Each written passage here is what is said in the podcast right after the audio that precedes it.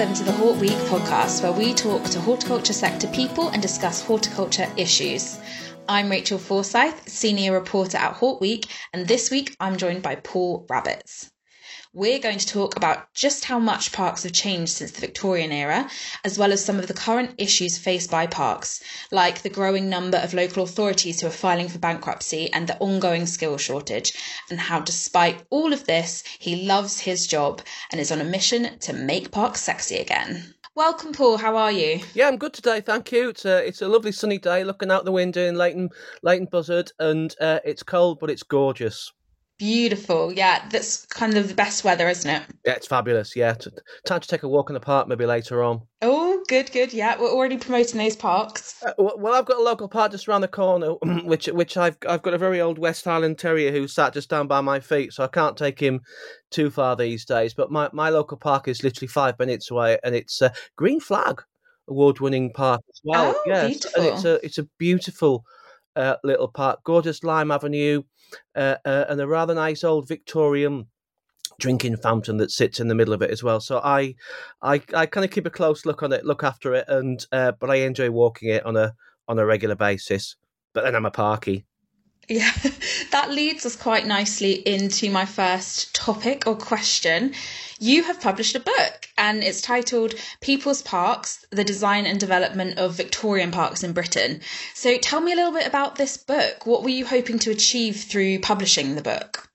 Yeah, it, it's um this this one's been a real labour of love, uh, to be honest, because I've like I've written I've written a number of books on parks, bandstands, royal parks, etc. Um, but th- this was one I always wanted um, I wanted to do. Uh, and, the reason being is back in I think it was 1991, uh, the late Hazel Conway, uh, and many readers of horticulture could probably remember Hazel Conway being a a very well known, very well respected parks historian who campaigned uh, for parks for many many years and she uh, sadly she passed away a few years ago but in 91 she published a, a really good book called people's parks surprise prize, um, and it took us up to the victorian era uh, or the end of the victorian era uh, and, didn't really go any further but it was the book of the time as far as telling the history and the story of um, the parks that we love and use today. Uh, and I always wanted to, I always wanted to update it. Uh, I remember writing to Hazel at the time, and and, and sadly, uh, my letter crossed with the, the time that she passed on, so it was uh, wasn't good timing. But her daughter got back in touch with me, Zara, and said that um, that, that Hazel had seen my letter just just before, sadly, she passed on, uh, and that I wanted to update the book and bring it right up to date to the 21st century, uh, covering all the aspects of parks beyond the Victorian era, right through the Garden Cities movement, right up through uh, austerity, COVID. Uh, through the, the kind of resurgence we had with the lottery fund to to where we are today, um, but I also wanted to kind of revisit some of the work that she had done, uh, because there's been so much research and, and work that has been done uh, since Hazel did it that I, I just felt it was timely to do. Uh, the the other thing was her book was such a an iconic book that it was it's really hard to get hold of, uh, and copies are so rare. And when you do get a copy of it, you'll pay two three hundred pounds for one. Oh, um, wow! So there was lot there was lots of reasons, but I just felt it was timely to to bring bring what she'd done up to date, but also kind of um, reinvigorate, uh, restir interest uh, in the kind of history and heritage of parks and why we have them, why we enjoy them, and why they're so why they're so important. So that that was kind of what I wanted to achieve by it. And like you said, very timely um, for sure. You've obviously done uh, a lot of research to bring this book together. Yeah. What is one of the most interesting things you've kind of found along the way? Oh, it, it was. Uh, I mean, you find you find out so many different things when you do when you're digging into research, and and you'll find that uh, like friends friends groups, lots of friends groups we have up and down the country have done uh, lots of research on their local park, and you find little nuggets of information that are, are, are quite interesting. But I think the one thing that I found uh, most interesting this time was well, well, two, two, three things actually. Was when you look back at how parks were maintained and the number of staff that they had mm. uh, was phenomenal. Uh, and I, I, found some research um, from some some old publications that the London County Council had done, uh, are had, uh, and it named something like 500 qualified gardeners that they had, uh, something like wow. 300 and plus park keepers, uh, with a staff of over a thousand people. Uh, managing London County Council. Now, London County Council at the time was uh, was a big authority, but nothing like we have today. But you know, mm. the number of staff that they had, qualified staff, uh, was was incredible. Uh, and the other thing that I, that really kind of um, piqued my interest was was around children's play. Uh, when you look into the history of parks in general, we talk about all the kind of architecture of parks, or parkitecture as I call it, from lodges and fountains and the gates and all, all the kind of bandstands uh, and all these different wonderful things that you have. But uh, in the very early parks, you didn't really get much in the way of children's play. Uh, you had okay. kind of like gymnasiums, as they were called, children's gymnasiums, uh, uh, and children's play came around kind of quite quite later, really, kind of like early early twentieth century. Uh, so that was that was quite interesting, finding out that you know the kind of equipment that was appearing in parks, and also if you look at if you look at, um, I think it's like a Wicksteed, one of the earliest providers of children's play equipment, and look at some of the equipment that they provided then, compared to what would be acceptable now, uh, was, was quite fascinating. You know, I'm not going to go up that slide. It's like 20 foot high, if not bigger, uh, with no rubber, nothing underneath it. I'm not going to bounce if I fall off that thing. uh, so those kind of things were, were, were quite fascinating, to be honest. That's so interesting. Yeah, I'm going. I'm going to go back uh, to your first point where you mentioned they had lots more staff. Where when did this change and um and why? Um, yeah, I mean it, it, it's a gradual change. Mm. Uh, and when you look at when you look at the staff that they had, um, you know, I mean, you you had full time gardeners, you had full time park keepers, park staff, uh, and uh, and this uh, this also when you look at the structure of how parks were managed, you know, um, there was a lot of people who there were, you know, iconic park managers, and you know, I found like John James Sexby, who was at the London County Council, Pettigrew, William Wallace Pettigrew was at Cardiff and Manchester.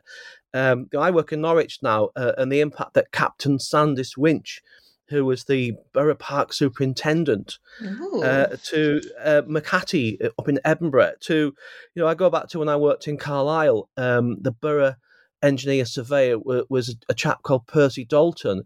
So uh, local government ha- had these kind of like significant people in charge of, of parks departments and borough engineers departments doing great, fabulous things, but they all gradually disappeared.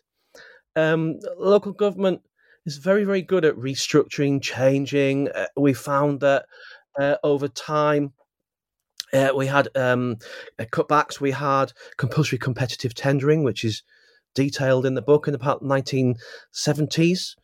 Um, we had, I mean, I think the, I think the most significant change, when I really reflect on it, it is probably end of the Second World War uh, and when park railings were taken out of, of, of parks uh, and parks became open to all. Okay. Uh, so there was no kind of like opening and closing, uh, you know, uh, you know, in the morning or on an evening like that. There, was, there was no kind of restrictions around access, which kind of, you know, closed it off in the night time. So you didn't get the antisocial behaviour because you had the park keeper there closing it off. I think when those railings came down, that was a significant change. So Second World War onwards. Uh, and then right through to the 1970s, compulsory competitive tendering, when it was all about cost mm. uh, rather than quality.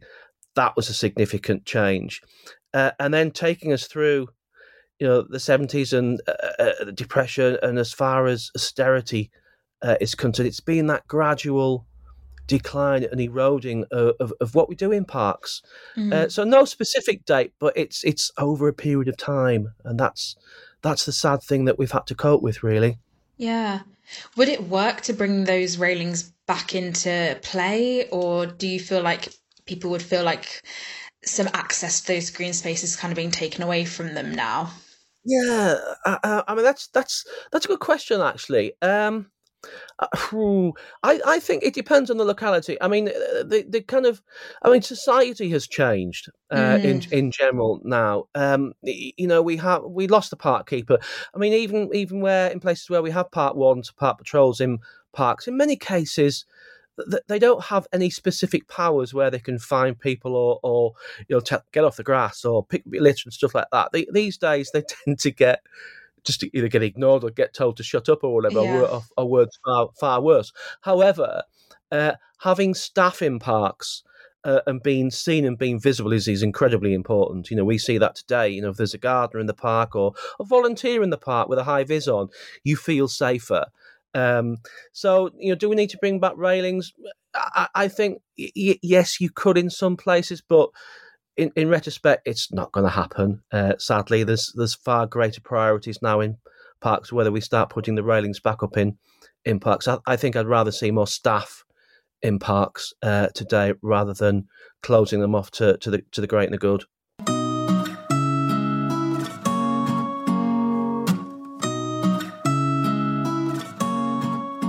We've seen councils like Birmingham and Woking uh, declaring bankruptcy last year. Do you believe we'll see more local authorities declaring bankruptcy in, in the coming months or this year?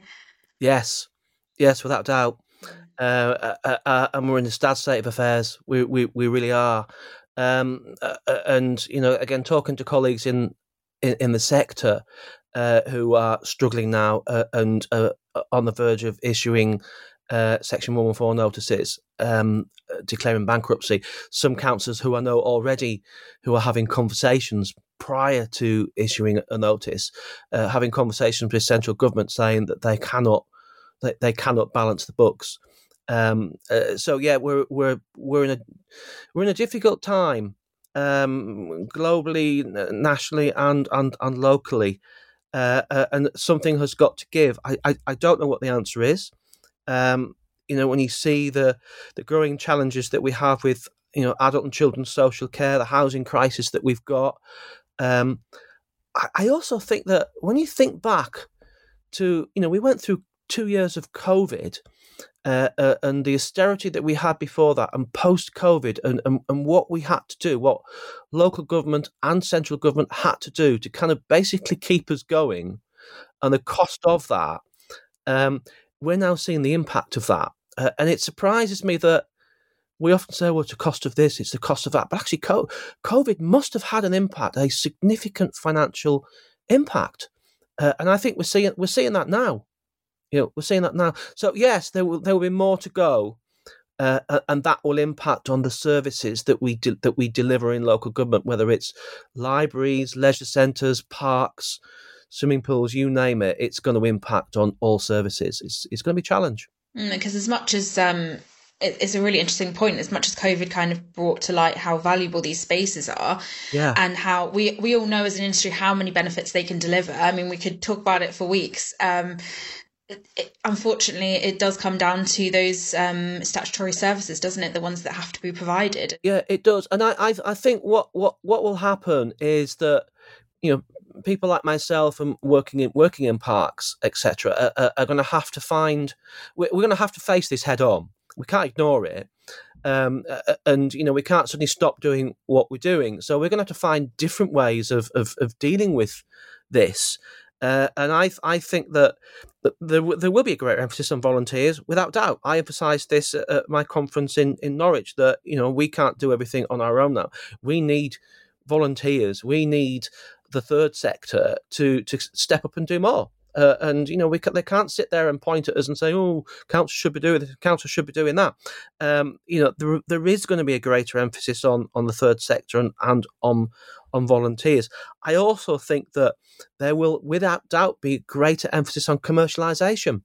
You know, we've seen the issues in Finsbury Park in London uh, as far as these huge big festivals are held and, and what the Royal Parks are having to deal with.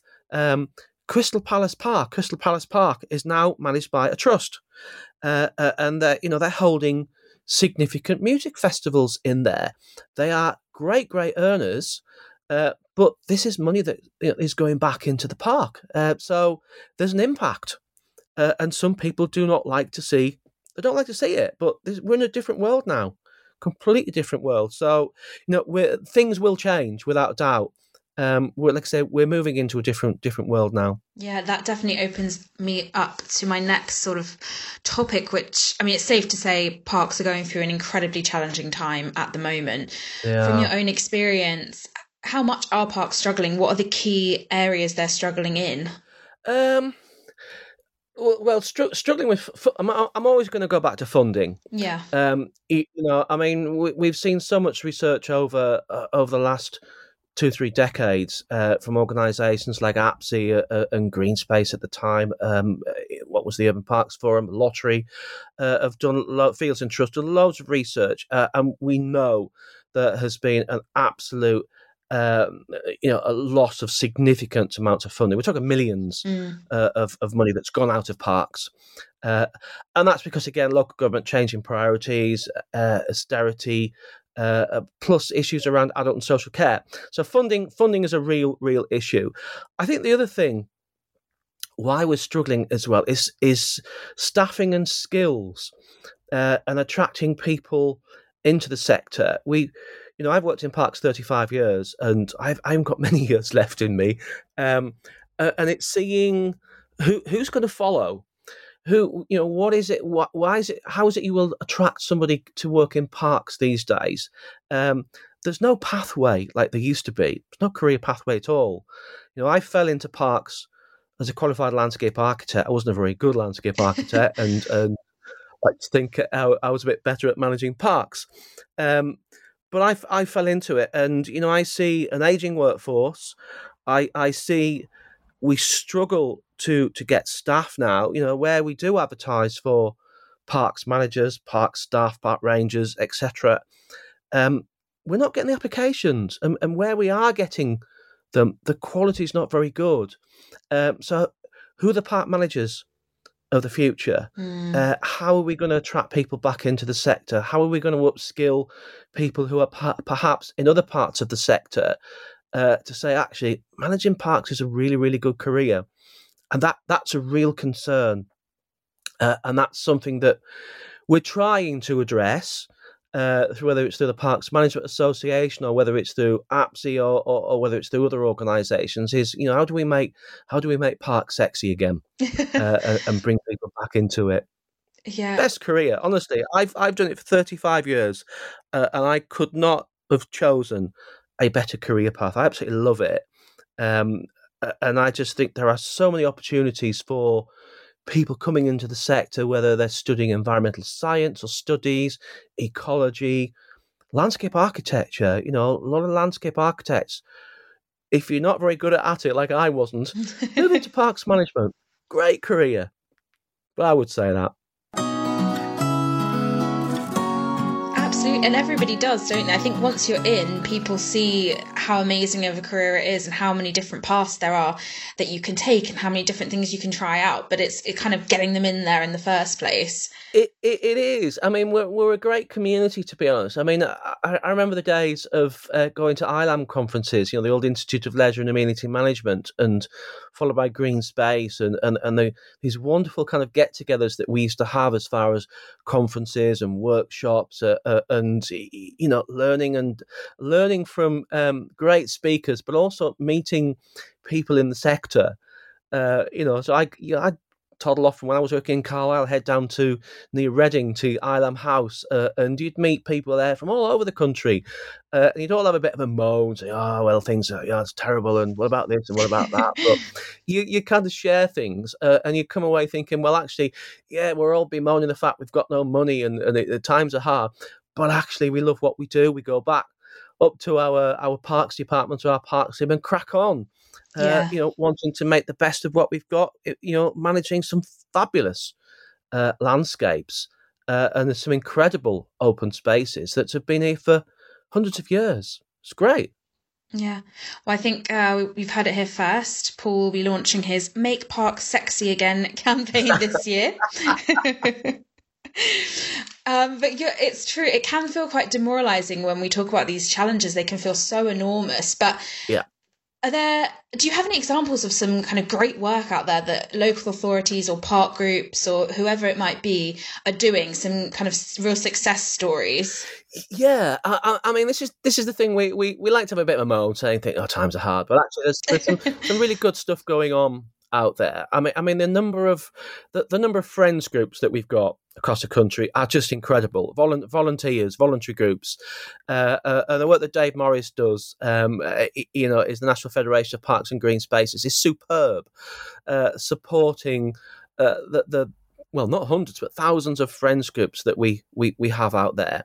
Um, I, will give you an example. It is yesterday I I um, had a, a, conference I organised in Norwich. Uh, uh, we're developing our uh, new parks and green spaces. We're calling it a regeneration strategy because we're looking at how we can improve our open spaces over in in, in Norwich. Uh, and I thought, well, I'm going to invite as many people as I possibly can who are involved in, in voluntary groups, residents associations, nature conservation, etc., etc. Uh, and we had a, a, session down at Norwich City Football uh, ground at Carrow Road, uh, and had 120 delegates turned up representing 60 organisations. And I'm stood up on this podium in front of all these people thinking, hell's bells, what have I done? Um, uh, you know, but it shows the, the interest and the passion that there is in, in our parks and green spaces. Now, that's just in Norwich, and I know that's reciprocated ac- across the country. Uh, if you look at what Green Flag do, I'm a Green Flag judge, uh, I have been for oh, God knows how many years now. Uh, and you know, you look at the number of green flag parks that are increasing. Uh, we see the challenges there are, but we go and judge parks across the country, and we see some great, great examples. Um, uh, and we also see some really weird stuff as well. Uh, I did, I think it was last year. I went to the Wirral uh, and uh, was uh, judging. I think it was an old pleasure gardens, Earlham uh, uh, East Eastham, Eastham. I think it was called just on the Wirral. Uh, and the guy who was t- take in, who we who met us. Kept going on about these old pleasure gardens. I think, right, okay, I'm looking forward to wandering around these gardens. It was chucking it down with rain, absolutely horizontal. And I'm thinking, oh God, it's really depressing. Um, but he was saying, no, no, we're, we're going to enjoy this, uh, and I'm going to show you the old uh, the old pleasure gardens. And he started talking about this this bear pit, and I, I said, "You've got a what? We've got a bear pit." So I'm thinking, what the hell's he on about? So anyway, walked into this this open space, and it's an old, overgrown uh, pleasure gardens that the great and the good from Liverpool used to come across to the Wirral to these great pleasure gardens where there was a cafe and watering points and refreshments, uh, fountains, a little mini zoo, and this bear pit. And sure enough, is this old uh, kind of uh, late Victorian bear pit just sat there, uh, covered in moss, and I'm looking down at this thinking, hell's bells. I mean, you wouldn't have this now, or clearly, but I'm thinking this is fabulous. This is this is heritage. This is history that you wouldn't expect to find this. And it was almost like they accepted. Well, we've got a bear pit. uh, and uh, a little bit in the shadow of, of the great Birkenhead Park up, up the road, and I says, "Well, why are you why are you celebrating this?" Well, you know, it's it's, it's a bear pit, and you know, it's and I think this is amazing um, in the middle of in the middle of the Wirral. So that really excited me. Um, so it's those kind of things, and you know, people doing doing things that um, that are really making a difference. Lancaster City Council is one that I always cite. Um, you know, we've got a climate crisis. Uh, and, and, Lancaster have come up with this amazing grassland management strategy, which I encourage anybody to go onto their website uh, uh, and just typing um, grassland management strategy. Mm. Uh, brilliant, brilliant piece of work uh, uh, uh, of how they're looking to change um, maintenance and management regimes across their green estates, but doing it in a logical, considered, ordered way. Uh, great, great piece of work. Uh, and I'll give you one other example. I could go on, but this is one I this is one I really I do I'm, I'm, really proud of. It's one that I, I delivered when I worked in in Watford a few years ago. Uh, and we delivered what we call Oxhey Activity Park. Again, you know, Google it. It's it's got a, its own microsite. Amazing site. uh, where we had a just a little piece of open space. That well, what do we do with this? Knew there was a demand for BMX in the town, and thought, well, actually, we can do a little bit more with this, uh, and developed with four and a half million pounds of cap- capital money. Well done, Watford Council, uh, and developed uh, probably one of the best. I'm going to say the best skate parks uh, in the country, uh, along with BMX, along with mountain bike riding, along with a cafe, all designed into a natural landscape, uh, and it's incredible. It's it's absolutely incredible. Again, it's got green flag. Uh, it, it's won various awards, etc. But it's an incre- incredible design uh, and testament to to the council for wanting to invest and try something different. So there's some good stuff going on out there. Um, despite the, the kind of misery and gloom that we read in the papers, etc., on a daily basis, but there is some good stuff going on. Yeah, it was such a passionate industry, aren't we? So yeah, we it kind of is what sees us through. What a lovely note to leave this podcast on. My very last question for you is one we always ask our guest, and that is what plant would you take to a desert island? Now, as always, it doesn't have to survive on the desert island, but if you would like to give yourself the extra challenge, then please do. I think this is a great question. Um, it is. I, I often, when I'm interviewing people um, uh, uh, for a parks role or it, I always, I always say to them, "What's your favourite park?" And you know what? It's it it stumps a lot of people. Yeah. Um, oh, I haven't a clue. What's my favourite park? Uh, it's a good question. Uh, what's my favourite plant? That's an easy one for me, actually. It's a tulip tree. Uh, oh, yeah. I absolutely love the tulip tree. Uh, and um, why the tulip tree? Oh, I think when I when I, one of my first jobs was in Jersey, on, on the Channel Islands as a as a, a, a not a very good landscape architect. Uh, and I remember going into I think it's Samarès Manor uh, and seeing this most amazing tree. It was huge. Uh, and what the hell is this? The leaf, the leaf shape. It had flowers, these rather nice flowers on it. Tulip tree, Liriodendron tulipifera, uh, and I lo- I loved it. So everywhere I have lived, uh, whatever house I've moved to and, and lived in, I've always planted a tulip tree. Uh, and my house, which I, I, I, rent out back up in the northeast in Darlington, has a has a tulip tree growing in the garden. Uh, and when I bought it, uh, I thought it's just a, norm, a, normal tulip tree, but it wasn't. It was the golden variegated one, which was even more exciting. Ooh. So it's a Liriodendron tulipifera marginata, I think is the Latin name. Uh, so yeah, the tulip tree is is what I would take. Whether it would survive in a desert island, I, I suspect not. But that's my favourite. What a musical Latin name as well. It's great, isn't it? Yeah, fantastic. I've got to know as well, why weren't you a very good landscape architect? Oh God. Um, well, I did. I did my. I did my my uh, bachelor degree in Sheffield, uh, or Sheffield City Polytechnic as a geography degree, and I got to the end of my geography degree, and I thought, "Ooh, what do I do with geography?" Uh, and I remember my tutor giving me this leaflet saying, uh, he, you know, here were opportunities for geographers, and on it was uh, landscape architecture. And I thought, oh, that sounds interesting. I'll apply. Uh, and somehow I ended up getting a place at Edinburgh University doing a, a master's degree in landscape architecture. Uh, and two years, my first year, I was awful. I, was, I was really bad. My tutor knew I was bad and virtually ignored me for the whole of the first year. So I almost dropped out until my second year tutor realised that actually I was I was really bad, but actually there was there was something there, uh, uh, and I kind of blossomed in year two. Um, but then when when I went into into the private sector, uh, I was okay. I, I, was okay. I liked kind of like the private garden stuff and the heritage and the history and, mm. and, and, that kind of stuff. But when it when all of a sudden I suddenly found myself that uh, everything was going down the route of being computer aided design and CAD, that sent a cold shiver down my back. and I thought, I don't want to do this. Uh, uh, so I thought there was better people at it than me, which is one of the reasons why I moved into into managing parks. Thank God. you found your calling in the end. I found it, yeah.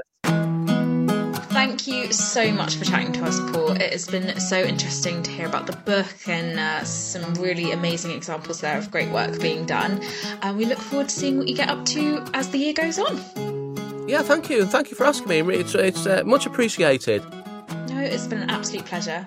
I'm Rachel Forsyth, and this has been the Hort Week podcast. Make sure you never miss one. Subscribe or follow Hort Week podcast via Apple Podcasts, Spotify, Google Podcasts, or your preferred podcast platform. If you are interested in producing a podcast with Hort Week, email us at hortweek at haymarket.com. Huge thank you again to Paul, and goodbye for now.